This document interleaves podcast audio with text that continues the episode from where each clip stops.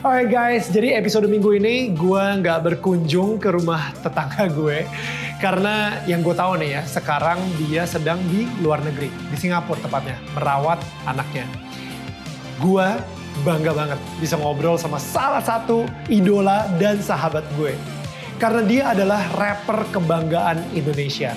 Jadi sebagai penyanyi yang mengawali karirnya di era tahun 1990-an, Denada itu pernah meraih penghargaan International Viewers Choice Award for MTV Asia. Itu tahun 1995. Ketika membawakan lagu berjudul Sambutlah. Sayangnya, sekitar dua tahun yang lalu, kenyataan pahit harus dirasakan oleh Denada. Beberapa tahun setelah bercerai dengan sang suami, sang anak difonis mengidap leukemia atau kanker darah oleh dokter. Kita akan ngobrol bagaimana kisah Denada berjuang mengobati sakit yang diderita anaknya. Bagaimana sih pembicaraan dia dengan Tuhan melewati badai ini. So, oke okay guys, sekarang gue sudah terhubung langsung dengan Denada. Hai, ini gue Daniel, tetangga kamu.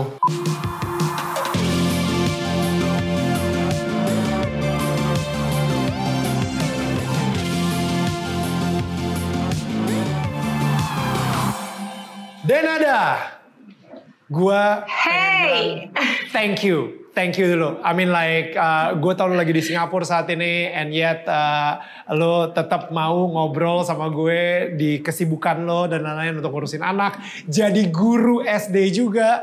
You know like you have to juggle all this and yet you're like uh, yaudah on, let's let's do this. You know dari tetangga kamu. Of let's do this. course, buat buat lo of course. Kenapa enggak? Of course, I would love to.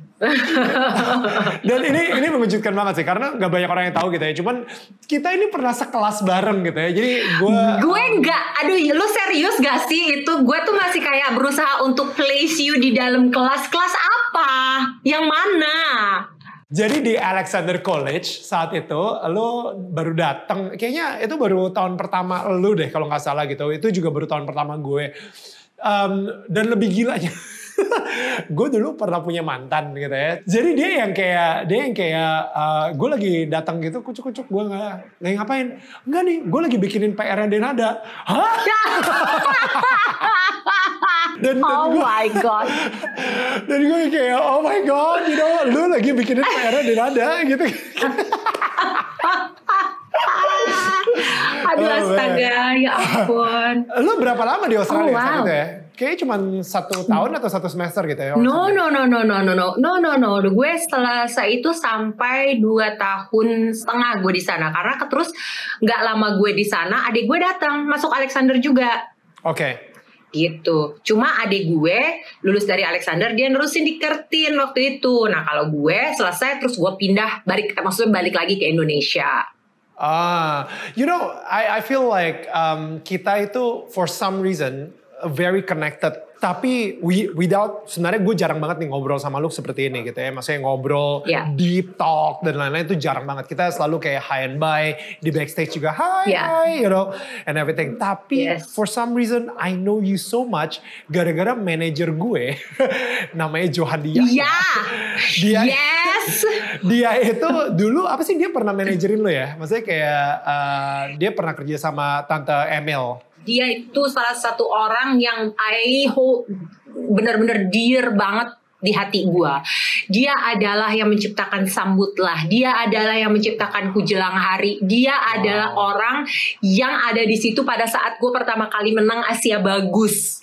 Jadi he was pretty much there dari mulai Denada masih entah siapa gitu dan he was there all the way jadi nggak dia itu adalah nama yang nggak pernah bisa dipisahin dari sejarah gue Hmm. nggak bisa dan gue sayang banget sama dia dan sampai dek- sampai sekarang gue juga deket banget sama dia gue panggil dia tulang karena dia kan tulangnya Aisyah berarti kan Ya, ya, ya, betul, Gitu. betul. Oke. Yuk, Dari dari tahun berapa tuh? Sambutlah itu tahun 90 enam. Sembilan lima sorry sembilan lima. Sembilan lima sembilan empat. Sorry sembilan lima sembilan empat ya. Oke, saat itu belum ada satu artis Indonesia pun yang berhasil mendapatkan award dari dari MTV. Iya, dari betul. MTV Asia. And you were the Iya. first one.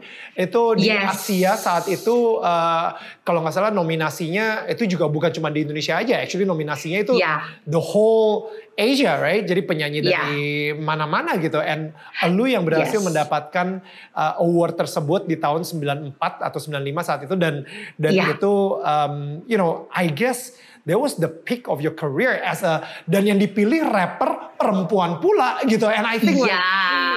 you know, can you tell me more about that? Like how did you feel and like itu gimana rasanya gitu?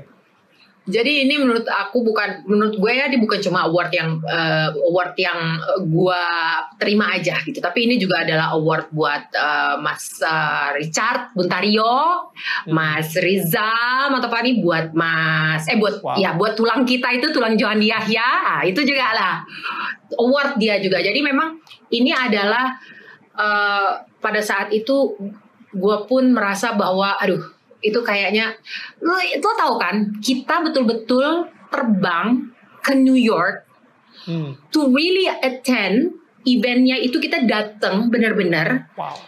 Wow. dengan red carpet kita datang dengan limo duduk di antara mereka terus udah gitu di depan gue ini kita bicara tahun 95 apa 96 loh ya Daniel ya Ya. di mana di Indonesia kita itu pada saat itu masih pakai kaset ya kan dengerin musik masih pakai kaset. Gitu. kalau di Amerika keluar lagu di Indonesia baru keluar lagu keluar lagu yang sama berminggu-minggu setelah di Amerika keluar. Iya kan? Ya, bukan ya. jadi ngerti gak sih gimana perasaan gua pada saat itu dan kita semua gua Jordan semua di situ di dalam ruangan situ terus ngelihat yang namanya TLC gitu lewat di depan gua. Terus ngelihat Slash gitu ada Janet Jackson terus ada siapa gitu dan gue ada di situ dan nama gue dan klipnya sambutlah pada saat itu diputer eh bu- nggak diputer sih ya tapi disebutkan gitu di di, Ya. di keluar di screennya gitu ada nama gue ada gue nya gitu da- from Indonesia gitu. Dan gue duduk di situ pada saat itu lo tahu nggak gue pakai baju jaipong. Is actually it was actually it was actually my mom's idea. Karena gue pada saat I was I was like masih SMA apa SMP pada saat itu kan. Dan gue tuh yang begitu tahu wah ya menang itu. Wah mau ke New York gitu. Wah ini New York kan nih ini tempatnya. Wah ini gue pada ta- nyokap gue nanya sama gue Dena mau pakai baju apa? Terus gue jawab pokoknya gue pengen pakai baju terhip hop yang udah Ya. paling keren hip hop gitu dong Of course. me being like ages ago. And then my mom said, oh oke boleh aja dia bilang. Tapi kalau boleh mama kasih saran, nyokap gue selalu begitu tuh sama gue. Kalau boleh mama kasih saran, boleh nggak? Kayaknya kalau kamu pakai baju kayak begitu ke Amerika, ke New York, which is semua orang di sana pakai baju kayak begitu, menurut Wow. mereka pasti akan biasa aja, dia bilang begitu. Tapi kalau kamu datang ke situ dan kamu mempresentasikan dirimu sebagai who you are dan menjadi dan mem- apa mem, mempresentasikan mempresentasikan dirimu dengan represent Ya. Indonesia, right? Iya, sesuatu yang mereka nggak punya, sesuatu yang mereka nggak pernah lihat, sesuatu yang nggak ada di negara mereka. Mereka pasti akan, oh iya ya, gue langsung gitu, oh iya bener juga ya. Akhirnya keluarlah kita pakai baju jaipong, lengkap Iya. dengan sanggul, lengkap gue, gue menyokap gue tuh bawa eh, bunga yang ditaruh di kondeknya itu hidup, bunga hidup melati Gila. yang ditaruh di kondeknya penari jaipong itu kita bawa hidup dari Indonesia. Dulu kan perjalanan masih berapa jam ya kan? pokoknya semua itu kita lakukan dan there we were gitu berdiri di situ it was like wah gila. Gue tidak akan pernah lupa momen itu Daniel. Gak akan pernah lupa. Iya itu gila. Itu gue sampai detik ini gue kalau ingat itu tangan gue masih dingin. Ya, karena ya. I, I still could really remember how I felt gitu. Gue bersyukur sekali kepada Tuhan karena gue dikasih chance gitu untuk Ya. untuk merasakan itu gitu. Ya, ya, and I think nggak tahu ya, gue gue sendiri juga ngerasa there was like apalagi tahun 95 96 gitu, nggak semua orang bisa ngelewatin itu. Sayangnya belum ada sosial media sih. Kalau nggak kayak lu udah bisa, uh, Insta story mana-mana gitu kan. Iya, iya. TLC, Iya, Janet. Jackson.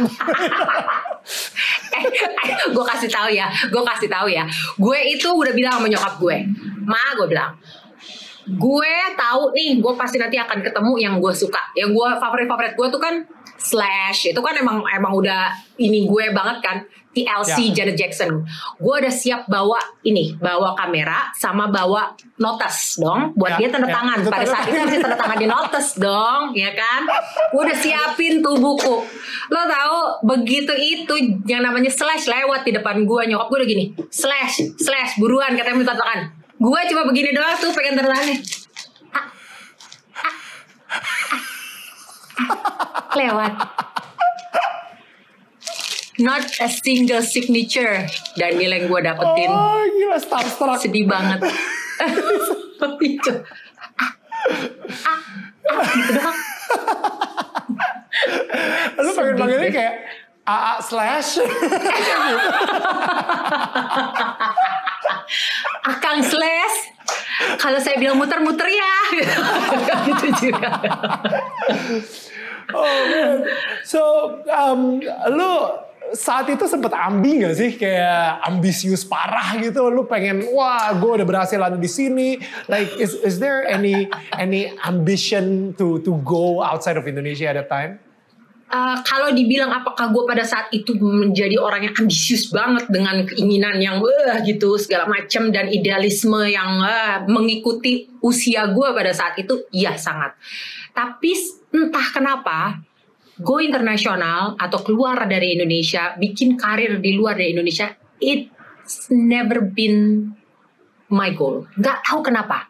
Jadi memang gue nggak pernah punya gue nggak tahu kenapa. Gue nggak pernah punya aim ke arah situ gue nggak pernah punya keinginan ke arah situ. Maksudnya kalau memang gue mendapatkan kesempatan itu dari dulu juga gitu. Kalau gue punya kesempatan ke arah situ dan oke gitu tapi Hmm. gue nggak nge- bukan bukan itu goal gue gitu dan Hmm. being the daughter of the Emilia Contessa Hmm. Uh, gue beruntung sekali sejujurnya Daniel karena gue punya emak tuh dia gitu dan dia pada di awal-awal itu kan dia bener-bener yang megangin gue banget kan manage gue dan segala macam segala macam gitu dan dia adalah orang manajer yang sangat amat galak. Galaknya tuh begini loh maksudnya.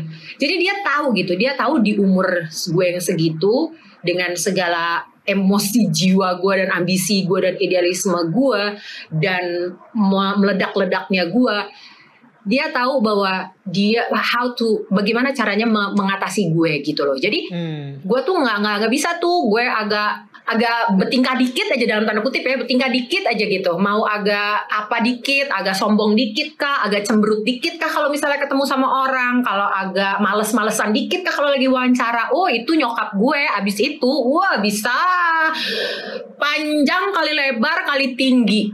Langsung Wow, sama gue gitu. karena dia oke. karena dia dia selalu bilang sama gue bahwa lu being where you are right now dia bilang gitu itu tidak memberikan sedikit pun eh, apa namanya hak buat lo sombong dia bilang. Dan dia ngomong dengan bahasa gini lu pikir lu siapa? Dia bilang begitu. Hmm. dia selalu begitu. Lu, lu tuh nggak belum belum seberapa apa yang lu jalani ini belum seberapa dibandingkan dengan orang lain belum seberapa dibandingkan dengan apa yang pernah gue jalani. Jadi Hmm. nggak jangan sombong. Jadi gitu dia selalu berusaha untuk meng- menjaga gue supaya tidak terlalu juga yang wah jadi kayak begitu. Tapi gue bersyukur sekali. Uh, now looking back gue tahu bahwa that was ex- exactly what I needed. Hmm. gitu pada saat itu gitu. Hmm. so ya.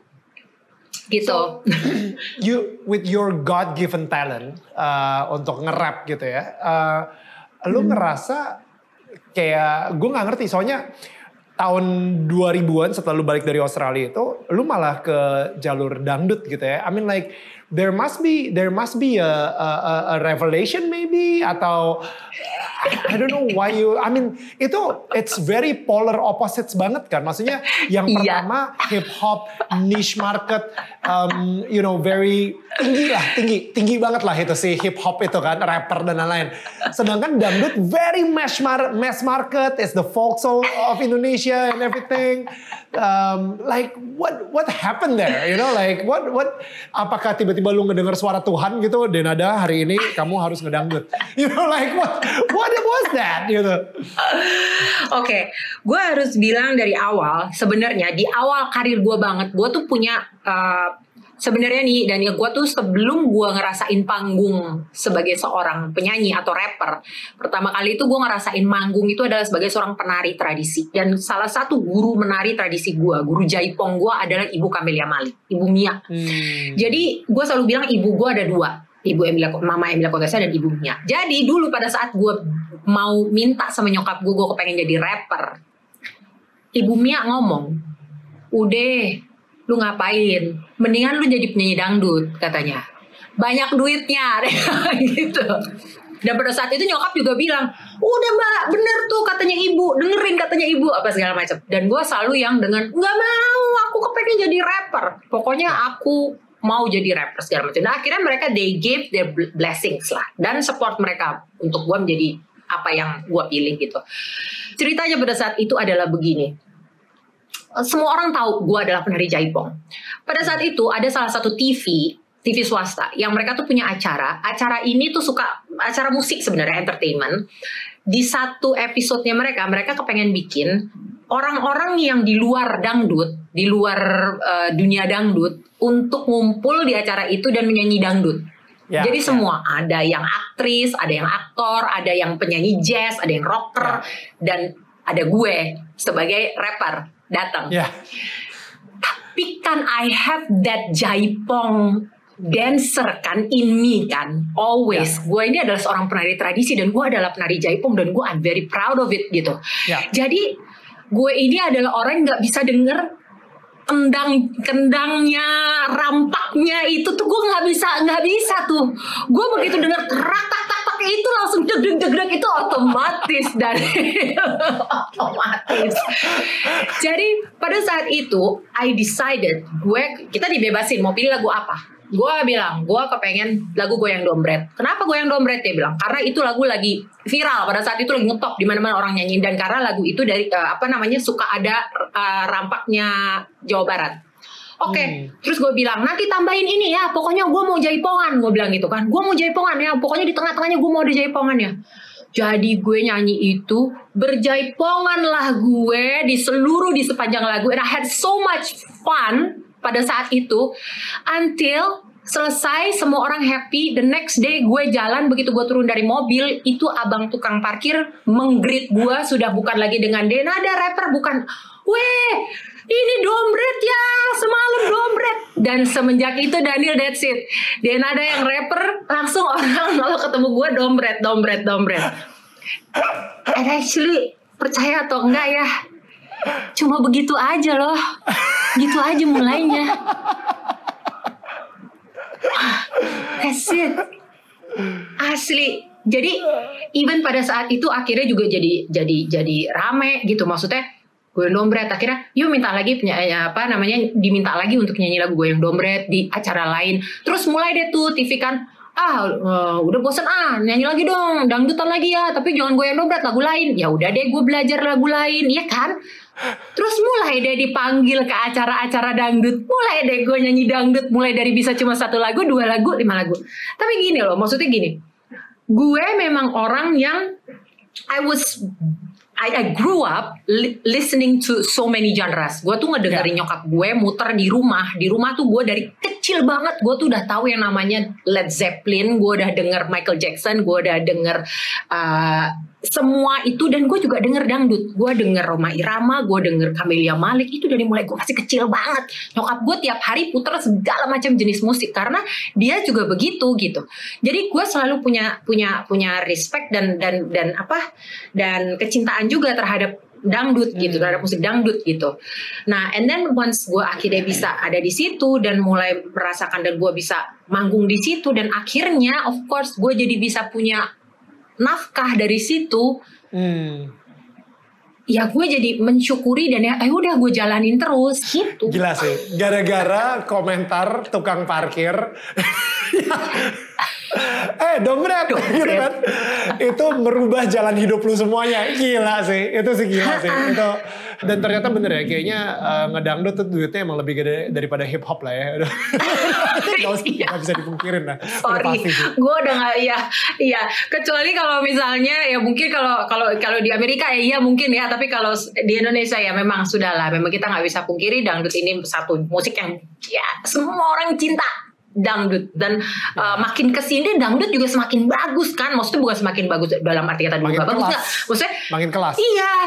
Ya. Iya benar. Dan orang tuh udah mulai nggak. Kalau dulu kan masih ada yang kayak ah dangdut dangdut. Makin ke sini kan orang bener-bener. Ya. Aduh, lu lihat deh. Semua orang sekarang mau umur berapapun pasti they can, they enjoy Ya. dangdut gitu loh. Jadi Ya. eh ya gitulah. Iya. Anyway, di di di di saat-saat itu ya kayaknya ya, lo uh, difoto sama Jerry Aurum buat uh, In My Room itu ya. Kalau nggak salah di Yes. tahun-tahun segitu ya, kalau nggak salah ya. Enggak, sebenarnya gue di foto waktu itu di udah udah di 2000 something ke 10 mungkin 2009 mungkin. Um, Alright, pokoknya gue Ah, ah, jadi gue inget banget pada saat itu pun sebenarnya gue sudah mulai ngeluarin lagi album yang balik kayak gue kepengen kepengen do something yang kembali ke roots gue gitu loh. Kan semenjak gue masuk dangdut gue jadi nggak bisa nggak banyak bikin project hip hop, nggak banyak bikin project rap gitu. Dan Ya. akhirnya setelah itu gue mulai balik lagi gue pengen bikin lagi dan pada saat itulah gue ketemu sama uh, Mas Jerry dan pada saat itu kita ketemunya adalah untuk pemotretan bukunya dia yang judulnya In My Room. Yes. Gua juga ada di situ soalnya di di buku I tersebut know. ada. Ya, I know. So so that was the first time uh, lu ketemu sama Mas Jerry di situ uh, eh, Yes. di, di si photoshoot itu. Cinta bersemi uh, and I guess uh, berapa berapa lama ya setelah setelah pertama kali ketemuan sampai akhirnya menikah? That was uh, Ya, it wasn't actually bukan bukan bukan cinta bersemi di awal pertama loh itu. Anyway, uh, kita waktu itu mulainya justru benar-benar dari temenan dulu. Nil. Jadi prosesnya itu kalau nggak salah tiga tahun. Jadi temenan dulu biasa. And ternyata we found out bahwa kita punya hal-hal yang kita senang sama. hmm, Kita sama-sama diver. Itu sih sebenarnya yang pertama kali bikin kita jadi connect banget gitu. Karena gue penyelam, dia juga penyelam. Dan dia ternyata benar-benar yang passionate banget soal nyelam. Sama seperti gue juga passionate. Gue dari SMP nih belajar nyelam. Jadi gue tuh it's like pas passion gue salah satu passion gue yang terbesar selain musik gitu. Jadi kita ngobrol di situ, and then temenan, and then sahabatan, and then mulai deket, deket, deket, deket sampai akhirnya kita ya udah kita uh, ini uh, relationship gitu. Terus ya udah, terus akhirnya ujung-ujungnya sampai jadinya menikah. Nah, during that time, gue yakin banget kalian pasti sempet lah diskusi soal beda agama dan lain-lain gitu kan. Tapi yet at the same time, Ya. udahlah, you know what, love conquers all. Sehingga kayaknya ngerasa ya udah, you know, kita beda agama gak apa-apa, and and akhirnya menikah gitu. Would, sekarang ini ya, kalau misalnya looking back, um, would would you still do it like that gitu? Kalau misalnya you know, atau lo kayak harusnya lebih saklek soal satu agama, satu kepercayaan misalnya, atau what, what do you think? Gue gak tahu ini mungkin banyak yang gak tahu juga. Tapi sebenarnya dulu we actually kita menikah secara Islam gitu. Hmm. Jadi kita tidak beda agama dan eh, kalau ditanya apakah kalau gue sekarang harus melalui hal itu lagi gue akan I would do the same. Aduh, percaya nggak nih Les, selama eh, especially ya, gue nggak bilang oke lah selama pada saat gue mengetahui bahwa ternyata gue gagal dalam rumah dalam rumah tangga gue gitu ya dan mulai saat itu tentunya gue sudah punya banyak sekali pandangan-pandangan yang berbeda gitu di hidup gue tentang relationship, tentang pernikahan gitu. Even pada saat itu nih, gue pernah bilang sama nyokap gue pada saat begitu gue cerai, gue bilang sama nyokap gue, mah, udah, that's it, gue gak mau nikah lagi, gitu. Dan nyokap gue itu sempat mau nangis, sampai nangis dia ngomong sama gue, please don't say that, dia bilang, bilang, no, no, no, no, gue bilang, gue ah, udah cukup kayak trauma gitu loh Nil. Jadi gue kayak merasa udahlah udah udah gak mau gitu. Dan pada saat itu memang grupnya Aisyah juga. Jadi gue bilang gue cuma Hmm. mau pra- eh, konsentrasi, gue mau gedein anak gue, gue nggak mau lagi mikirin soal pernikahan. But then dua tahun terakhir ini di hidup gue semenjak kita ada di Singapura itu juga merubah lagi semua yang pernah gue rasa gue believe gitu gue percaya terhadap bahwa oke okay, ini adalah pandangan hidup gue yang baru ini adalah jalan gue akan gue akan menjalani hidup gue dengan cara yang seperti ini dan ternyata berubah lagi. Semua yang gue yakini dulu itu berubah lagi semenjak dua tahun terakhir ini gitu. Jadi kalau lo tanya sekarang apakah gue akan melakukan aduh gue kayaknya udah nggak even untuk pikirnya tuh kayak udah kayak udah it's not I wouldn't say it's out of the picture tapi maksudnya kayak udah aduh will I have the energy actually to go through the gitu-gitu lagi gitu-gitu loh ya ngerti gak sih lo? Tapi dulu gue bilang gue nggak kepengen nikah nggak kepengen nikah lagi nggak kepengen punya suami lagi nih istilahnya. Udahan nih nggak mau lagi gue.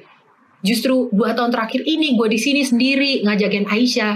Honestly gue justru baru merasa dan baru sadar bahwa kayaknya wah gila ya. To go through all this by myself sexually berat banget. Yeah. dan kadang-kadang gue suka mikir wah would it be nice to just have somebody next to me gitu di saat to gue carry the burden as well with you. Yes make it lighter. Yeah. Yes. To just dengerin gue ngomong to share my all my worriness semua ketakutan gue semua beban Yeah. gue hari itu gitu. Kayak gitu-gitu nih jadi um, I would say I'm still me. Gue masih gue. Cuma banyak hal-hal yang yang gue juga merasa kayaknya ya I don't really think that's true anymore gitu. Gue nggak merasa itu bener lagi deh gitu. Gue kayaknya ini udah berubah deh cara pandang gue terhadap ini gitu. Gue kayaknya udah nggak punya energi lagi buat ini deh. Yang kayak gitu-gitu sih lebih ke gitu-gitu. I I, I want to know sih actually kayak what do you think obviously in a marriage kalau misalnya di sebuah marriage itu uh, fallen out gitu ya nggak bisa disalahin suaminya aja. Nggak bisa Yeah, disalahin yeah, istrinya aja. Now looking back especially now after lu udah ngelewatin banyak banget hal dan dua tahun terakhir ini bersama Yes. Aisyah juga dan lain-lain what would you say satu karakter yang akan lu rubah? Uh, karena saat itu mungkin lo masih young and dumb, you know, lu Iya, belum ada iya, experience gitu ya. Iya. Satu karakter Iya, yang iya. mungkin lo akan rubah, mungkin make the marriage works gitu. Like uh, dari lu sendiri ya, gue bukan ngomongin apa karakternya Jerry yang bakal lu rubah, enggak. Tapi karakter lu sendiri yang bakal lu rubah gitu. mungkin gue akan mengalah mengalah itu kali ya gue akan lebih menekan pride gue sedikit Hmm. gue selalu bilang kalau misalnya orang tanya sama gue gitu dan lu nyesel nggak? Lu pernah bercerai gitu? Gue selalu bisa bilang dengan sangat amat tegas bahwa enggak gue nggak nyesel. Kenapa gue nggak nyesel? Karena gue tahu I've done semua yang gue mampu. Dan gue yakin Mas Jerry juga begitu gitu. Hmm. jadi pada saat kita sama-sama mengambil keputusan oke kita mau cerai pada saat itu kita sama-sama sudah sampai ke satu titik yang kita merasa bahwa nggak Hmm. nggak nggak nggak nggak baik juga diterusin gitu jadi Ya. uh, seperti itu cuma ya seperti yang lo bilang tadi kalau gue disuruh diam sekarang dan gue ngelihat ke belakangnya mungkin lebih mengalah lagi gitu Hmm. Um, gue selalu ngerasa gitu ya, ketika berantem, kebanyakan uh, kalau misalnya couple itu berantem gitu ya, yang cowok ngerasa di disrespect, Um, Ya. dia nggak dihargain, dia kayak you know, no matter how amazing you are as a celebrity, as a public figure, Ya. as a as a leader of a country misalnya atau Ya. lu sukses banget di luar sana sebagai uh, yang punya Ya. perusahaan atau apa pun itulah ya. No matter how successful you are out there, tapi kalau misalnya di rumah istri lu ngomong Ya. dengan nada yang merendahkan, Iya, iya, iya, iya. you will always feel like a loser. Lu ngerasa gak sih kalau misalnya pas lagi berantem, lu juga ngomong with a very like uh, with a not very sorry, with a disrespectful tone gitu misalnya. yang tau ini cuma nyokap gue gue tuh hampir nggak pernah berantem sama Mas Jerry No. Yes. Kita orang yang terbiasa, mungkin karena awalnya tuh dari temenan kali ya. Jadi kita itu terbiasa dari dulu kalau misalnya ada masalah itu kita nggak pernah berantem. Jadi nggak yang wah, gitu. Nggak. Tidak pernah kata-kata keras, teriakan, apa pun yang sifatnya kayak begitu tuh keluar dari gue maupun dari Mas Jerry What? dan kita bercerai nggak pernah sampai sekarang nggak pernah kita itu dari dulu terbiasa kalau ada masalah kita duduk dan kita ngomong Jadi itu sudah kita biasakan dari dulu dari zamannya masih temenan. Jadi nggak ada tuh Daniel kita tuh yang iya tapi kan kamu begini, iya tapi kan kamu begitu. Itu nggak ada. Percaya apa nggak deh gue kasih tahu. Gak ada. Gue gak, gak, gue gak, gak, gak kepikiran sih karena I know you as a bold, like you know you being real, orang ini segala, you know, Asli. Ya. you know. Jadi gue, gue kayak my goodness, I did not expect this at all. Um, the fact that lu benar-benar gak pernah berantem gitu sama Jerry gitu. Cuma maksud gue kayak, so what do you think? Um, lu saat itu kan pasti mikirin Aisyah juga gitu kalau misalnya Yeah. sampai bokap nyokapnya pisah gitu Mm-hmm. at that time dan ketika ketika you decided to get a divorce um, Mm-hmm. pemikiran lu sendiri untuk Aisyah sendiri gimana tuh? I mean you know sebagai seorang ibu pasti mikir lah nanti kalau dia gede uh, ayahnya nggak di rumah lagi atau apa kayak gitu like Mm-hmm. what is the consideration at that time? Jadi eh, gue kebetulan juga gue sendiri adalah anak yang orang tuanya juga bercerai dulu Hmm. dan gue benar-benar ngalamin itu di umur yang gue udah ngerti dunia gitu dan Hmm. sehingga sedikit banyak gue tau lah bahwa yang namanya divorce itu pasti semua orang akan tersakiti gitu si laki jadi korban perempuannya jadi korban keluarga laki dan bininya juga sama-sama jadi korban anak juga jadi korban gitu. Jadi eh, dan knowing the situation kita udah tahu bahwa ini kalau kita terusin lagi nanti malah jadinya bisa-bisa jadi kurang baik juga buat Aisyah gitu. Karena buat aku sama Mas Jerry pasti prioritas kita gimana pun caranya kita mau lindungin Aisyah dong jadi pada saat Hmm. kita ngomong kita mau divorce itu dan kita agree to do it pembicaraan kita yang pertama tentunya adalah soal Aisyah bahwa kita akan membuat ini seharmless as possible untuk Aisyah Hmm. dengan cara apa proses perceraian kita nggak mau berantem oke Hmm. aku pun bilang sama dia Aisyah sama aku of course karena masih kecil kan tapi you can meet her anytime you want Ya, anytime ya. Oke lah, untuk untuk pengadilan, of course, kita mesti tulis on weekend. Tulis aja, nggak apa-apa. Tulis on weekend. Ya, Tapi ya. lu mau ketemu dia Senin, Selasa, Rabu, lu mau ketemu dia anytime. Lu datang ke rumah, Ya. pintu gua kebuka. Gitu. Jadi Ya. nggak ada tuh maksudnya kita mau ngeberat-berati masalah itu gitu. Dan gue bilang sama dia, gue tetap akan menginvolve lo ke dalam hidupnya Aisyah. Ya. Because you are her dad is just Her dad. emang harusnya begitu kan gitu. Jadi Hmm. pokoknya it's, we just make it this this thing is just between you and me ini nggak ada urusannya nih Hmm. sama Aisyah gitu jadi ya udah kita mindsetnya begitu aja nih ya gitu jadi kita mau lindungin Aisyah baik-baiknya dari situ Hmm. And and apa ya, lu sendiri sebagai anak yang orang tuanya pernah divorce sendiri, bukannya harusnya lu malah nggak pengen itu terjadi juga sama anak lu misalnya seperti itu gitu. I, I don't know. Like gue sendiri juga sering baca buku tentang relationship, tentang marriage dan lain-lain gitu ya. Hmm. Dan um, Hmm. rahasianya sebenarnya uh, apa emang problemnya adalah ketika anak pertama lahir sih. Itu yang paling Hmm, paling kayak katanya paling orang-orang. sering banget menyebabkan menyebabkan divorce gitu. Um, Hmm. Karena apa? Kesalahan pertama adalah orang tuanya yang tadinya pacaran they have each other, mereka selalu berdua Hmm. terus dan ketika anak pertama lahir si ya istrinya langsung fokus sama si anak, Ke suaminya anak, fokus iya. sama anak, they forgot that before the child uh, sebelum si anak itu mereka berdua gitu sebagai satu unit gitu. Iya. Um, Iya. Tiba-tiba sekarang unitnya pisah dan fokusnya cuma sama anak. So so I don't know like um, ya dari dari lu sendiri itu kayak kayak pas ngeliat bokap nyokap lu pisah dan cerai itu bukannya harusnya ada kayak oh you know one day when I have my own marriage I will never get divorced and you know for my kids or whatever. I don't want to for her to feel what I felt atau apa kayak Yeah. gitu. Nggak sih enggak ya?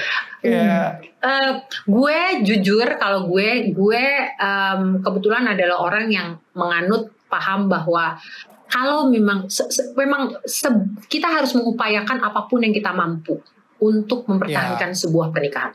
You do whatever Ya. it takes. Istilahnya do do give your all. Semua yang bisa lo Hmm. maksimalin lo berikan lo berikan gitu.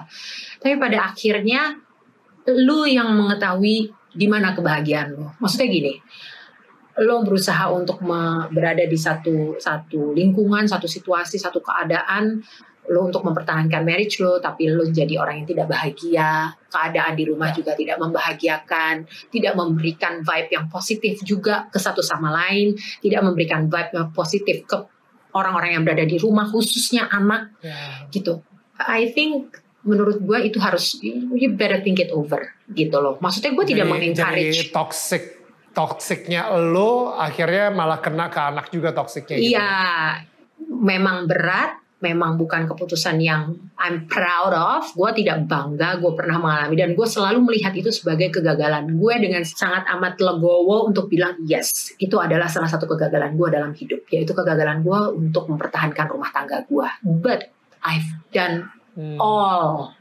yang gue bisa gitu. Jadi itulah yang gue bilang gitu. Perceraian itu mengorbankan semua yang ada di dalamnya. Itu Ya. udahlah itu itu udah So then, a, a few months after uh, the divorce, um, uh, a few months atau a few years ya, sorry, si um, Aisyah divonis leukemia. yes. She was actually di- uh, I think we had divorce while sh- while Aisyah masih tiga tahun pada saat itu dan Aisyah didiagnose dengan leukemia itu exactly two years ago. Jadi uh, 2018. Jadi dua tahun setelah uh, kita cerai ya. Hmm. Hmm. And and I don't know ya, maksudnya kayak eh, it was a shocking news to everyone. Kayak gue sendiri juga gila, gue sedih banget juga. Si Joe ceritain, I think dia juga ceritanya dengan dengan nahan nangis juga. Iya. You know, tulang sebagai seorang tulang Iya, gitu, dia juga punya rasa yang sangat care tersebut juga sama Aisyah. And you know, um, saat itu lu sempet tanya sama Tuhan gak sih? Like, Tuhan, why is my my life turning like this now? Gitu. Yang kalau misalnya kita ngomongin dari awal tadi, zaman-zaman MTV, um, you know, di dangdut sendiri dan lain-lain gitu, it was like, yo, then at that time, you probably found yourself, uh, you just got a divorce, dan Aisyah didiagnose um, leukemia and everything. Yeah. Like, what's the conversation with God was like at that time? Uh, gue rasa justru adalah paling banyak saat gue ngobrol sama Tuhan itu adalah justru this past dua tahun terakhir ini. Gue jadi, eh, tapi gue nggak pernah nanya loh Nil. Gue nggak pernah nanya loh. Nggak berani gue tanya sama Tuhan. Eh, gue pengen cerita ini satu satu satu satu kejadian yang terjadi nggak berapa lama saat kita mulai pindah ke Singapura. Jadi at that time Aisyah tuh baru masuk ke dalam treatment kemonya dia. Dia tuh sedang menjalani kemoterapi yang betul-betul kayak lagi istilahnya tuh enam bulan pertama pada saat anak didiagnosa leukemia dan mesti menjalani kemoterapi panjang. Enam bulan pertama tuh istilahnya dalam tanda kutip tuh dibom. Jadi ini kemo nih waduh. Terus. Bisa kadang-kadang sehari eh seminggu bisa dua kali tiga kali kita bolak-balik ke rumah sakit untuk kemo. Jadi badan anak ini di kemo begitu di kemo kan dia drop der gitu kan. Begitu drop nanti sama dokter akan dikasih segala macam supaya badannya dinaikin lagi kondisinya. Begitu dia bagus lagi kondisinya akan masuk lagi kemo berikutnya. Itu seperti itu aja terus terusan gitu jadi Aisyah ini udah keluar masuk opname keluar nama keluar. Karena begitu begitu kemo lagi drop lagi masuk transfusi apa tambah ini itu gitu. Waktu itu pernah di satu hari dia itu transfusi darah untuk kedua kalinya dalam satu minggu. Gue pada saat itu gue udah nggak tidur berhari-hari dan itu masih di bulan-bulan awal kita pindah ke Singapura so everything semua masih luar biasa buat gue masih sangat overwhelming buat gue untuk untuk digest gitu. Dan gue di situ gue lihat anak gue pucat dan padahal baru habis transfusi tapi ternyata pas dicek lagi dia masih butuh lagi transfusi untuk kedua kalinya. Jadi gue nangis waktu itu. Gue nggak pernah nangis di depan Aisyah. Nggak pernah nih tidak pernah dalam hati gue tuh ya ampun jangan sampai anak gue nih ngelihat air mata gue air mata sedih gue ini turun dari mata gue. Air mata seneng nggak apa-apa deh, tapi kalau air mata sedih jangan sampai. Tapi gue udah gak tahan, gue telepon nyokap gue. Gue juga gak pernah nangis kayak gitu depan nyokap gue. Gue telepon nyokap gue, gue bilang, ma, gue bilang, gue nangis. Kenapa katanya? Aisyah ditransfusi lagi untuk kedua kalinya, ma, gitu. Terus nyokap gue diem kan. Terus gue nangis, nangis, nangis. Terus gue bilang, kenapa ya Allah? Kenapa kok begini? Kenapa ya Allah? Lo tau gak? Di situ nyokap gue ngamuk loh sama gue kok nggak pernah dengar nyokapku gue tahu pada saat itu pasti dia sebagai nenek ya gimana sih dia kan hmm. nenek ya dia tahu cucunya lagi sakit gue anaknya lagi broke down dan nangis jadi jadinya dan pada saat gue ngomong gitu gue denger suara dia dan suara dia bergetar ngomong sama gue nih dia bilang gini Dena nggak boleh kamu ngomong kayak begitu sama Tuhan diam gue langsung apa kamu ini kamu ngomong kayak begitu seperti orang nggak punya Tuhan. Kamu nggak boleh ngomong begitu sama Tuhan. Apa hak kamu? Di situ gue kaget. Terus dia bilang, kalau kamu merasa ini berat buat kamu, kalau kamu merasa ini tuh membuat kamu menderita, kamu bilang sama Tuhan. Ngomong sama Tuhan. Ya Tuhan, ini membuat saya menderita saya ngelihat anak saya begini dan menjalani semua ini, saya menderita. Gak ya. kuat saya ngelihatnya. Tolong ya Tuhan, gak kuat saya. Tapi kamu mesti bilang sama Tuhan, bilang, tapi ya Tuhan, tapi kalau memang ini adalah ketetapanmu untuk anakku, ini adalah ketetapanmu untukku, maka ya Tuhan, aku ikhlas dan dia bilang, hmm. mean it. Mean it when you say it. Bilang sama Tuhan kamu ikhlas. Tapi jangan pernah kamu tanya sama Tuhan kenapa. Karena kamu gak ada hak bikin itu sama Tuhan. Anak kamu bukan punya kamu, tapi punya Tuhan. Dan itu dan itu itu yang membuat gue um, berubah pada saat itu nih itu kayak ngebangunin gue gitu gue bilang iya ya gitu walaupun sampai sekarang gue cuma manusia biasa se sepaham-pahamnya gue dengan konsep itu gitu. Tapi tetap di saat gue ngeliat anak gue lagi kesakitan di saat gue ngeliat anak gue lagi nggak nyaman gitu of course lah insting gue sebagai seorang ibu pasti gue akan sedih pasti gue akan worry pasti akan takut pasti akan segala macem gitu. Tapi deep down gue tahu nih itu gue patrik di kepala gue gitu. Bahwa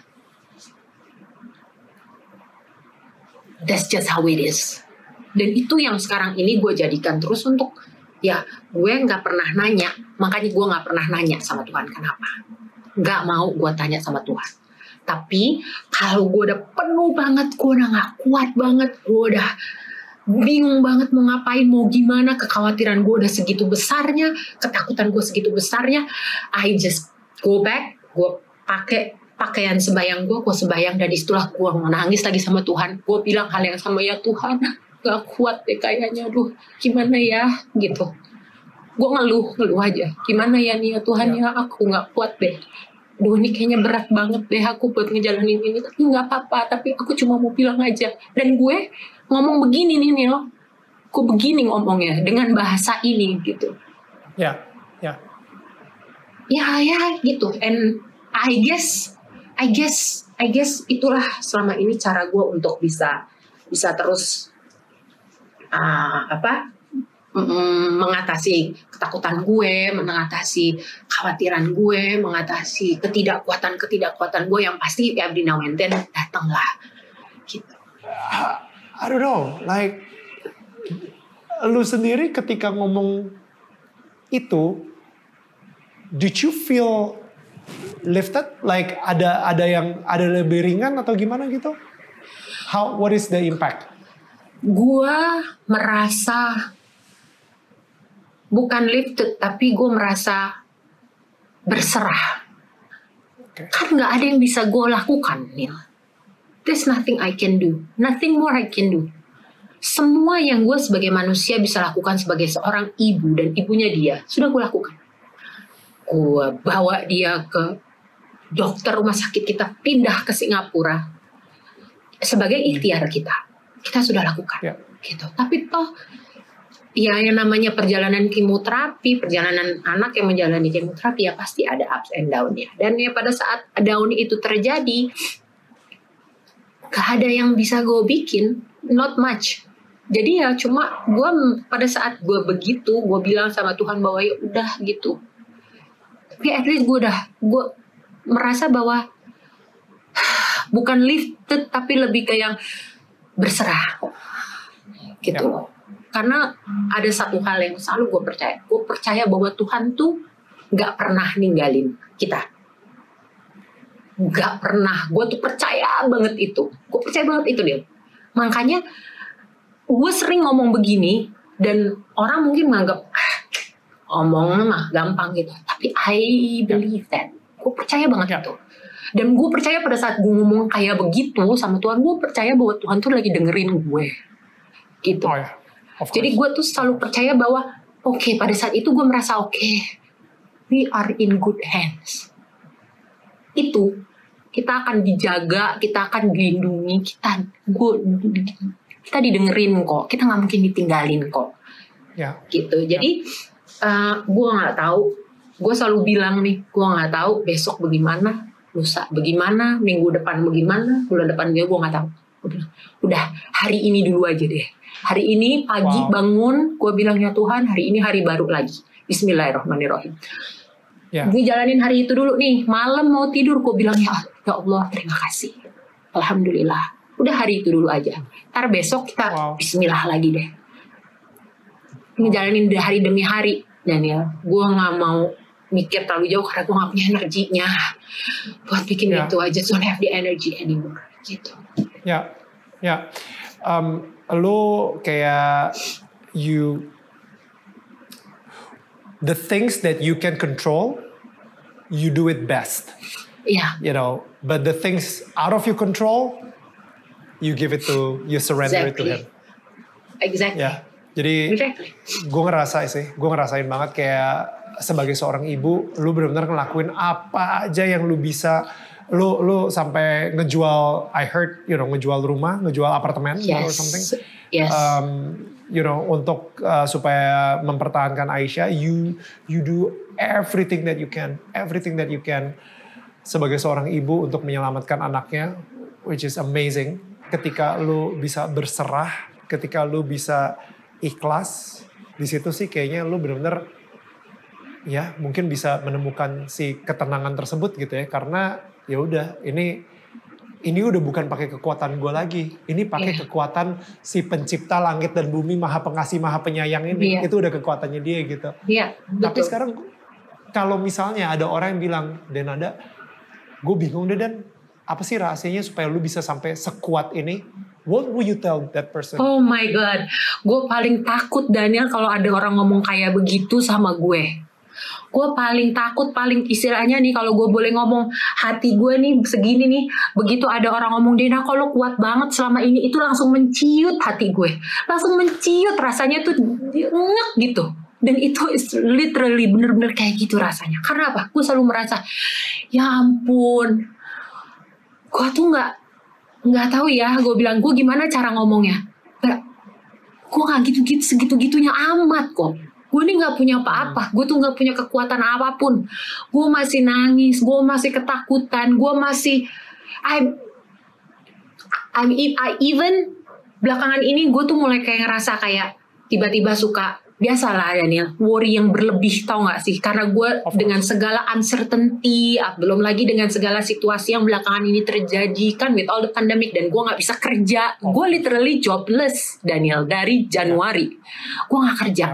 Dan with all these uncertainties gitu ditambah dengan dengan situasi lain dalam hidup gue gitu itu membuat gue tuh kadang-kadang suka belakangan ini. Lately gue tiba-tiba suka kayak ada tiba-tiba anxiety, tiba-tiba kayak panic attack segala macam kayak gitu. Dan gue selalu bilang gitu, really, gue itu nggak segitu-gitunya amat.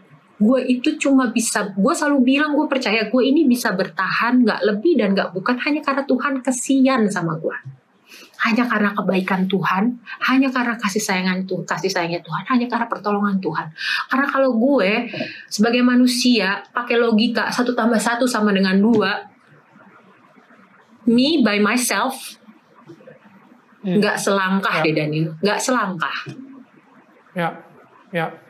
gitu. Beat kita bicara dua Ya. tahun lebih dengan segala kejadian di dalamnya. Gitu. Jadi Ya. it's all just because of kita disayang sama Tuhan karena Tuhan Wow. nggak pernah ninggalin kita dan itulah yang bikin selangkah jadi dua langkah jadi tiga langkah akhirnya jadi setahun jadi dua tahun dua tahun lebih bisa ngejalanin ini. Ya of course lah sebagai manusia gue melakukan banyak hal gitu Eh, apa untuk memuat-muatkan diri gue sendiri gitu. Tapi ya semua yang sifatnya ya dunia gitu. Apa misalnya gue melarikan diri gue ke sport gitu untuk meng, meng- apa menghibur Distract. diri gue sendiri, mendistract Ya. diri gue sendiri. Gue melarikan diri gue ke sport. Belakangan ini gue ambil uh, certified. Gue akhirnya menjadi seorang instruktur zumba Daniel, certified. Dan gue really into it. I really Zumba I'm rasa jaipong tuh belum ada by the way. I'm really that into it ya. Jadi gini loh, Wow. gue itu sering menemukan diri gue di satu di satu ini yang bener-bener udah, aduh, gue udah nggak tahu lagi mau gimana gitu ya. Dan salah satu yang mengobati gue dan mengobati perasaan gue itu adalah di saat gue mengikuti memang olahraga, memang olahraga dan salah satunya adalah mengikuti kelas zumba sehingga gue I, got really into it sampai akhirnya gue ambillah sertifikasi kelas zumba tapi ya inilah hal-hal yang memang gue lakukan dan dan yang sifatnya dunia gitu yang sifatnya secara fisik secara fisik yang gue lakukan untuk bisa membantu diri gue sendiri gitu. Jadi gue Iya. cuma gue selalu bilang gitu gue ini ayam sayur nggak ada apa-apanya. Tapi gue bisa begini jalan sampai sekian itu hanya karena pertolongan Tuhan aja dan kayak lu bener-bener gue bisa ngerasain banget ya it's uh, day by day lu jalan dengan kekuatan yang bener-bener kayak cuman bergantung sama Tuhan aja gitu. Cuman Yes. like literally gitu. Lu kayak lu sendiri sebenarnya udah udah kayak diseret lah gitu. Atau mungkin bahkan udah digendong gitu kayak. Yes. karena karena lu udah lu udah gak kuat sama sekali. It's it's really hard gitu ya. Dan gue yakin banget ya sekarang ini yang lagi nonton pun juga mungkin ada yang lagi ngalamin si anxiety attack, panic attack, segala kayak gitu. What do you do? Um, yang apa yang lu lakuin gitu? Selain you know like ya mungkin you know biasanya ini bukan siang-siang. Kalau siang-siang lu bisa ngezumba, lu bisa uh, you know go to sport gitu. Tapi most of the problem ketika lu lagi nggak bisa tidur malam-malam, you know uh, dan memikirkan hari esok gitu. Itu yang tiba-tiba mulai tuh si panic attack itu gitu. What do you do? ya Dan lu bisa survive dan uh, you still have that energy, you still have that positivity, you still have that hope even. dua yang gue bikin. Pertama, yang paling pertama adalah gue balik lagi. Gue ngomong sama yang terhebat. Gue ngeluh sama yang terhebat. Gue bilang sama Tuhan, apa semua ketakutan gue, semua worry gue. Wow. Itu yang pertama. Yang kedua, gue tinggal lihat di sebelah gue. Tuh ada anak gue yang saat ini bergantungnya tuh sama gue. Nggak ada, nggak ada. Buat gue nggak ada, nggak ada pilihan lain. Terus jalan ke depan. Mesti gue seret badan gue, gue seret. Gitu. Tapi ya itu aja. Karena apalagi nih, gue harus tetap bisa kuat, gue harus tetap bisa sehat, gue tetap harus fokus, harus semuanya karena anak gue bergantungnya sama gue. Makanya gue bilang gue itu ayam sayur, nggak ada apa-apanya. Gue tuh cuma bilang sama Tuhan ya Tuhan, gue bilang jangan tinggalin saya.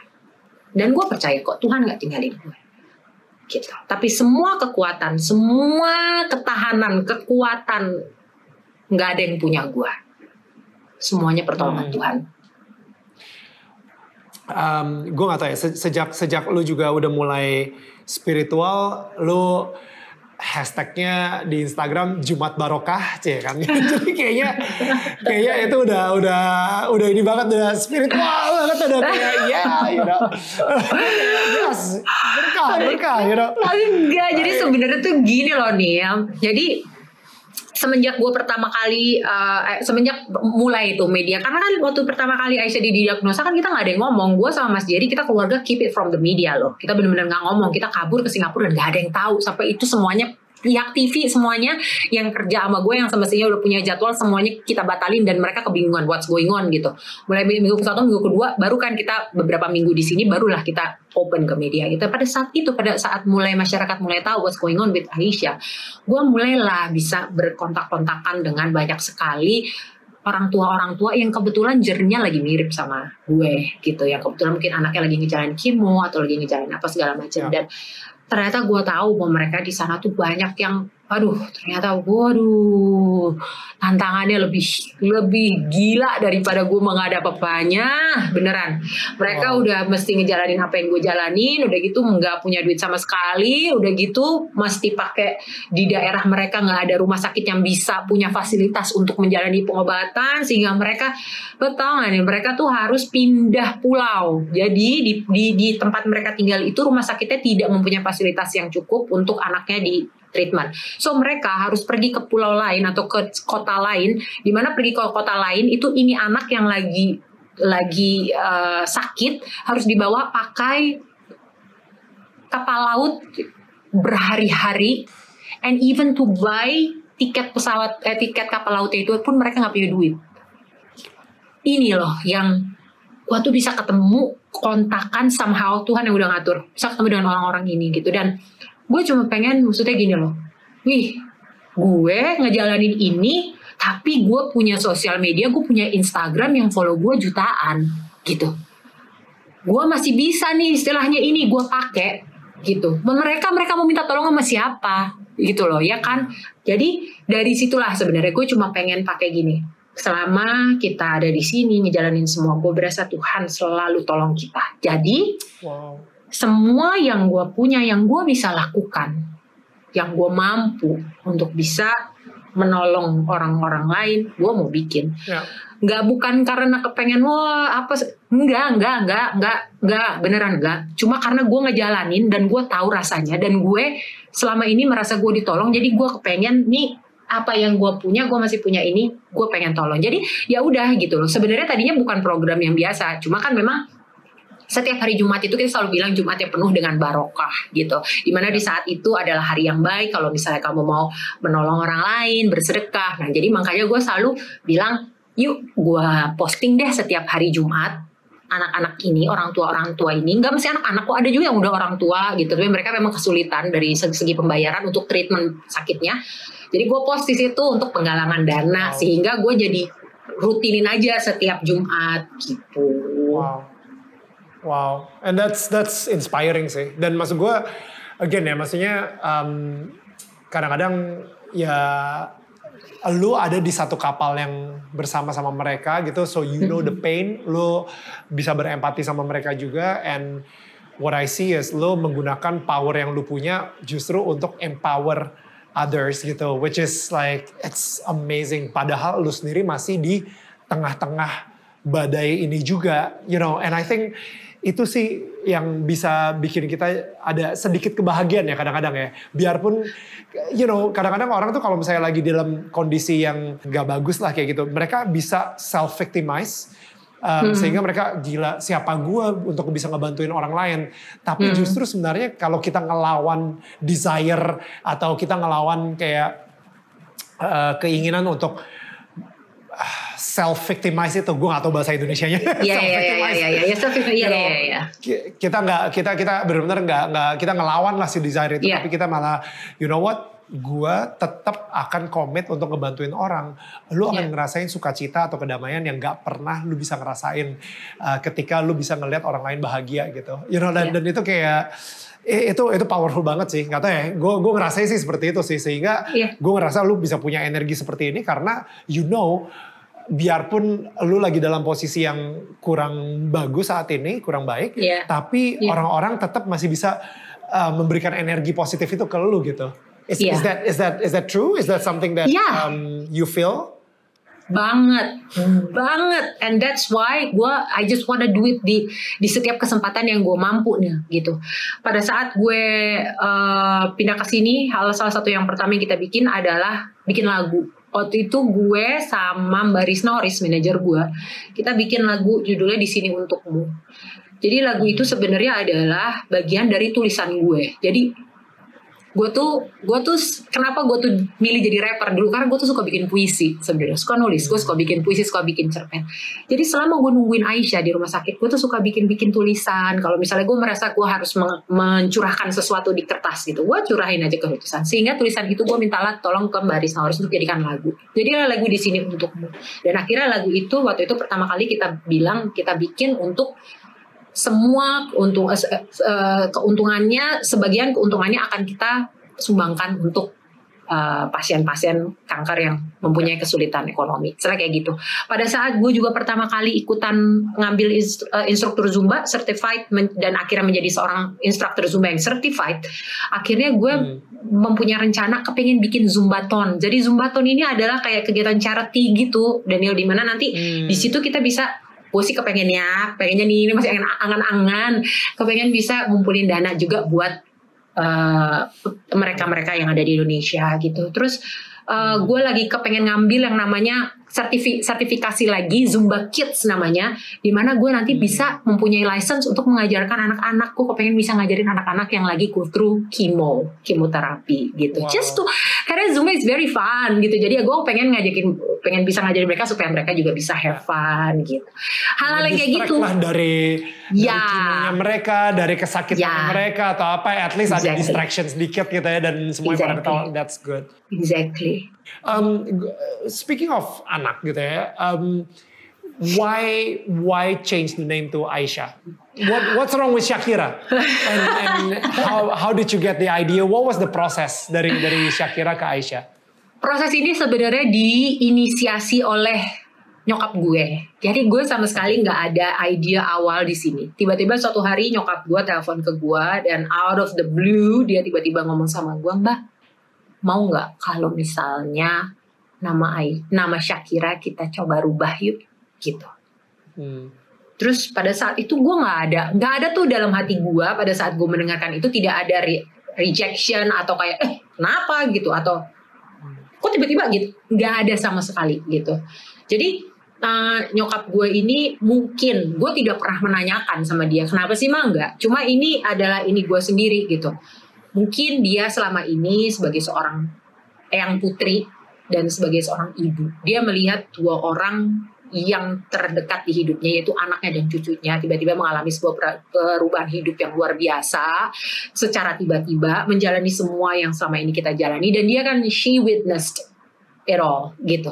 Dan mungkin ini sebagai satu hal yang mungkin dia anggap sebagai ikhtiarnya dia. Mungkin ikhtiar kita mungkin idenya dia sa- sarannya dia eh, inspirasi dia terinspirasi dari apa aku nggak tahu tapi mungkin aku yakin banget she meant nothing but baik udah pastilah gitu kan? jadi pada saat dia ngomong kayak gitu sama gue gue coba bilang hmm, oke coba ya aku ngomong dulu sama oma. Jadi Aisyah ini eh, kalau panggil mamaku eh, Uti kalau panggil mamanya Mas Jerry oma. Eh, Aisyah adalah cucu satu-satunya dari sisinya keluarganya Mas Jerry. Jadi gue tanya ya. jadi just um, ini aja lah buat gue untuk telepon Oma langsung tanya Oma ini mama ngomong gini loh nanya gimana kalau misalnya dan ternyata Oma bilang waktu itu oke coba ya I communicate. Pada saat itu kejadiannya memang Mas Jerry udah di situasinya yang terbaru ini jadi Ya. dia uh, jadi butuh waktu untuk bisa Oma mengkomunikasikan itu dengan semua keluarga dari kakek Mas Jerry Ya. ya. dan dari Mas Jerry juga. Dan ternyata semua agree sport sportif gitu. Mereka semuanya bilang oke gitu. Kita semua sama-sama berdoa pokoknya ini yang terbaik ini juga usaha kita karena kita pengen baik. Jadi oke we all give our blessings. Jadi udah. Dan pada saat itu memang kenapa jadinya Aisyah? Jujur itu karena Daniel sebenarnya dari mulai gue masih belum nikah dulu gue tuh selalu mempunyai hayalan kalau suatu saat gue punya anak perempuan gue kepengen kasih nama anak gue Aisyah. Oh, itu hayalan Nama Shakira Yang ngasih nama Shakira siapa? Itu itu itu ide gue juga. Jadi kalau hayalan gue kan Aisyah. Terus pada saat gue ternyata hamil dan ternyata kita tahu itu anak perempuan, mulai dong gue sama ya kan it's not just it wasn't just me there right. Ada si Mas Jerry Ya. kan. Jadi gue langsung mengumpulkan nama-nama dong sama Mas Jerry dong. Nah, jadi waktu itu ada macam-macam tuh, ada Raihana, ada Shakira, ada Aisyah, ada Fatima gitu kan. Terus habis itu akhirnya we both agreed on Shakira pada saat itu gitu. Dan kita seneng banget karena Shakira tuh kan juga artinya juga baik, bagus banget artinya. Artinya kan grateful kan Shakira itu. Oh, bukan bukan si penyanyi itu ya. Sorry, Iya. gua ya that's the you know. Whenever, wherever. Shakira, Shakira, Shakira, ya ya ya, Iya. oke. Gue kira karena lu ngefans aja sama Shakira. Enggak, enggak, Oke. enggak. Ya, gue ngefans banget sama dia, tapi artinya tuh bagus banget. Syukur, artinya grateful. Oke. Jadi, um, terus habis itu gue mikir, gue bilang ya, it's just ya udahlah gitu karena memang Aisyah memang selalu ada di pikiran gue. Jadi gue tanya, gue bilang sama nyokap, oke, kita ganti Aisyah. Pada saat itu nih, kejadiannya tuh hari Jumat, siang hari bolong. Waktu itu ada Aisyah di depan gue masih jadi Shakira. Gue panggil dia, Hmm. gue pegang dia, terus gue bilang, pokoknya everything gue hanya lakukan sesuai dengan logis. Yang punya nama kan dia, jadi gue harus tanya permissionnya dia dong. Kalau gue mau ganti namanya dia, jadi gue pegang dia, gue bilang Shakira, boleh nggak kalau misalnya mulai hari ini ibu ganti namanya Shakira? Terus dia nanya, diganti jadi apa ibu? Ganti jadi Aisyah. Terus dia mikir, oh jadi kalau gitu mulai sekarang Shakira udah nggak dipanggil Shakira lagi, tapi dipanggil Aisyah. Iya, tapi itu juga kalau Shakira boleh. Dia diem. Hmm. Oke ibu, boleh. Dan mulai hari itu dia belajar memanggil dirinya sendiri dengan Aisyah. So it's just like a very Wow. apa simple proses, gampang banget, semuanya nggak ada resistensi dari siapa pun. So I think it's meant to Wow. be. Dan kita nama adalah doa, ya kan? Jadi eh, ini of course kita juga punya doa-doa yang baru terhadap Aisyah, bahwa mudah-mudahan nama ini bisa membawa kebaikan buat dia, kesehatan dan segala hal ya lah kita yang Amin. yang yang kita i- apa doakan untuk dia gitu. Hmm. Sorry, kalau Shakira artinya grateful, Aisyah artinya apa ya? living well living Li- living well. Jadi living ada yang bilang living ada yang gua baca juga ada yang bilang living well ada yang bilang alive. Artinya adalah alive gitu. Dan eh, nama Aisyah sendiri kalau di agama Islam itu sang adalah nama seorang perempuan yang begitu mulia. Jadi eh, apa namanya hmm, memang sudah udah jadi itu nama udah jadi keangan-angan gue dari dari dulu gitu akhirnya kesampaian Ya, ya, ya, ya, ya, ya. wow, well, at least, at least masih ada tiga huruf lah di Shakira gitu kan, jadi masih Ah, iya, iya, bener. susah banget. ai ai Tiga huruf ditambahin ai. Well, anyway, um, gue gue sekarang how is she? How is she by the way? So I'm ya udah ngobrol lama gitu, cuman gue kayak penasaran gitu. Eh, she's okay, she's fine. Dia sekarang lagi menjalani, masih tetap menjalani, masih menjalani kimo. Memang dia kebetulan dapat yang eh, jenis leukemia itu banyak, Daniel. Tipenya pecahannya banyak sekali. Dan dia kebetulan dapat yang jenisnya itu memang harus menjalani kemoterapi itu 2 sampai 3 tahun. Lebih panjang memang. Gitu dan eh, dia juga ya yang namanya kemo ya situ yang gue bilang ya ada begitu begitunya gitu. Tapi aku merasa bahwa alhamdulillah nih aku bersyukur sama Tuhan. Paling enggak yang masa-masa awal yang menurut aku paling berat mudah-mudahan sudah kita lewatin gitu. Jadi ya sekarang kita pokoknya manut aja apa kata dokter kita tetap lakukan semua ini. Dan yang the most important thing adalah aku berusaha untuk gimana caranya ngejaga mentalnya dia ngejaga hatinya dia. Karena pasti nggak mudah juga ya buat dia anak umur lima tahun pada saat itu lima setengah tahun tiba-tiba harus pindah ke Singapura. Dari mulai bisa berteman sampai tiba-tiba nggak boleh keluar rumah. Dari mulai mau sekolah sampai akhirnya nggak boleh sekolah terus harus menjalani segala macam treatment jarum apa operasi segala macam kan? Gitu. Jadi menjaga dia untuk terus bersemangat menjaga dia terus happy. Dia nggak tahu sampai sekarang loh dia sakit dia nggak tahu dia sakit apa. Dia tahu dia sakit apa cuma dia nggak tahu itu tuh apa gitu. Jadi kita tuh nggak pernah kasih mindset seganas itu juga gitu. dia Hmm. kita kasih taunya dia tuh seolah-olah kayak dia lagi ya lagi kurang fit aja seolah-olah begitu Wow. Ya, I, um, Jadi kalau berarti sekarang udah tinggal berapa tahun lagi? Masih dua tahun lagi, dua tiga tahun lagi ya, uh, sampai akhirnya dia selesai kimonya. Jadi dia udah dua tahun di sini kan. Uh, mungkin hmm. uh, sebelum akhir tahun ini, mudah-mudahan, mudah-mudahan. Cuma uh, udah selesai kimonya. Cuma abis itu ya gini kalau uh, leukemia itu memang, hmm, itulah ya. Abis dari situ masih ada nanti namanya masa istilahnya tuh kalau aku suka ngomongnya masa tunggu jadi masih ada masa hmm. tunggunya sekian lama yang harus uh, betul-betul diawasin banget sama dokternya. Hmm. Nanti baru um, setelah lewat masa itu baru nanti ada masa di mana uh, dia kan pakai kimoport tuh sekarang tuh Daniel jadi obat apa sih alat kimo jadi alat yang ditaruh di dadanya dia supaya kalau misalnya jadi jalan masuknya obat-obatan kemo lah itu dipasangnya lewat hmm. surgery. Nanti kalau memang udah dokternya yakin banget, oke okay, semuanya is all good, baru nanti Wow. Um, when that day happen, please invite me. Let's have a party. Yes. Uh, Aduh, bener banget, harus banget, harus banget, asli. We'll we'll we'll we'll invite Janet Jackson and uh, TLC. Yes. Well, yeah. you know, slash, TLC udah slash juga dong. sayangnya. Yeah. So. um, and and uh, one last question uh, dari gue. Um, yeah lu ada mungkin ketika lu lagi ngelewatin proses ini mungkin ada seorang ibu atau yang juga mengalami hal yang sama memberikan lo kekuatan ngasih lo satu pesan atau apa gitu um, yang mungkin lu bisa share itu ke orang yang saat ini sedang nonton gue yakin banget sih di Indonesia sendiri atau siapa pun yang lagi nonton ini pun juga mungkin ada lah yang mengalami yeah. hal yang sama kayak gitu jadi yeah. um, what like what would you tell them gitu um, kepada yang lagi mengalami si badai ini juga gitu anaknya lagi yeah. sakit there is no certainty ya yeah. yeah.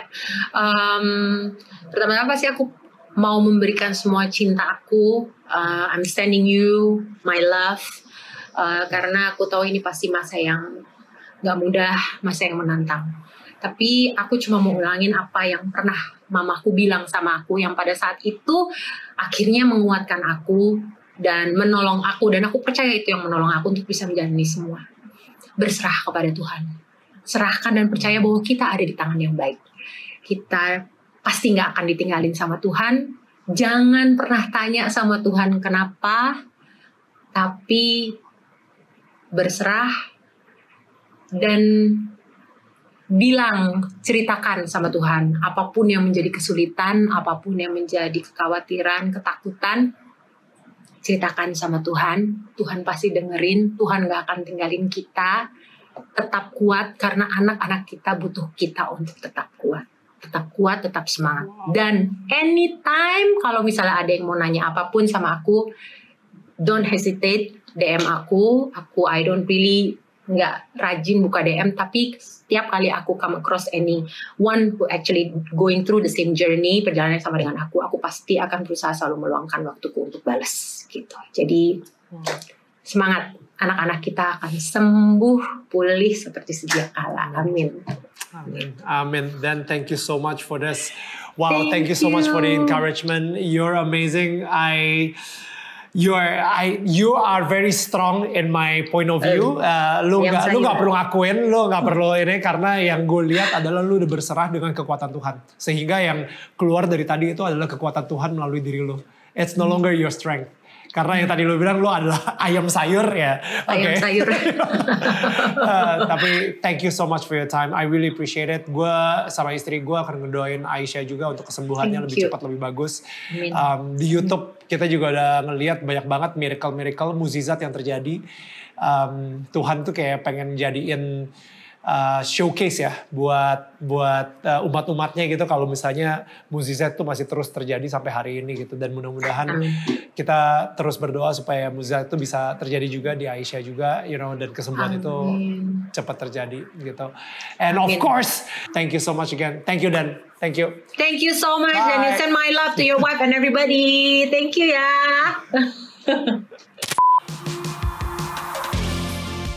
Thank you so much guys sudah mendengarkan podcast Daniel Tetangga Kamu. Dan jangan lupa di follow podcastnya dan share ke sosial media kalian menggunakan hashtag Daniel Tetangga Kamu. Sebisa mungkin gue akan repost keseruan kalian ketika lagi mendengarkan podcast ini. Kalian juga bisa menyaksikan Daniel Tetangga Kamu setiap hari jam 4 sore waktu Indonesia bagian Barat di channel YouTube Daniel Mananta Network. Karena setiap minggunya akan ada sosok-sosok inspiratif yang akan menceritakan perjalanan hidup mereka dan hubungan mereka dengan Tuhan. Sampai ketemu minggu depan.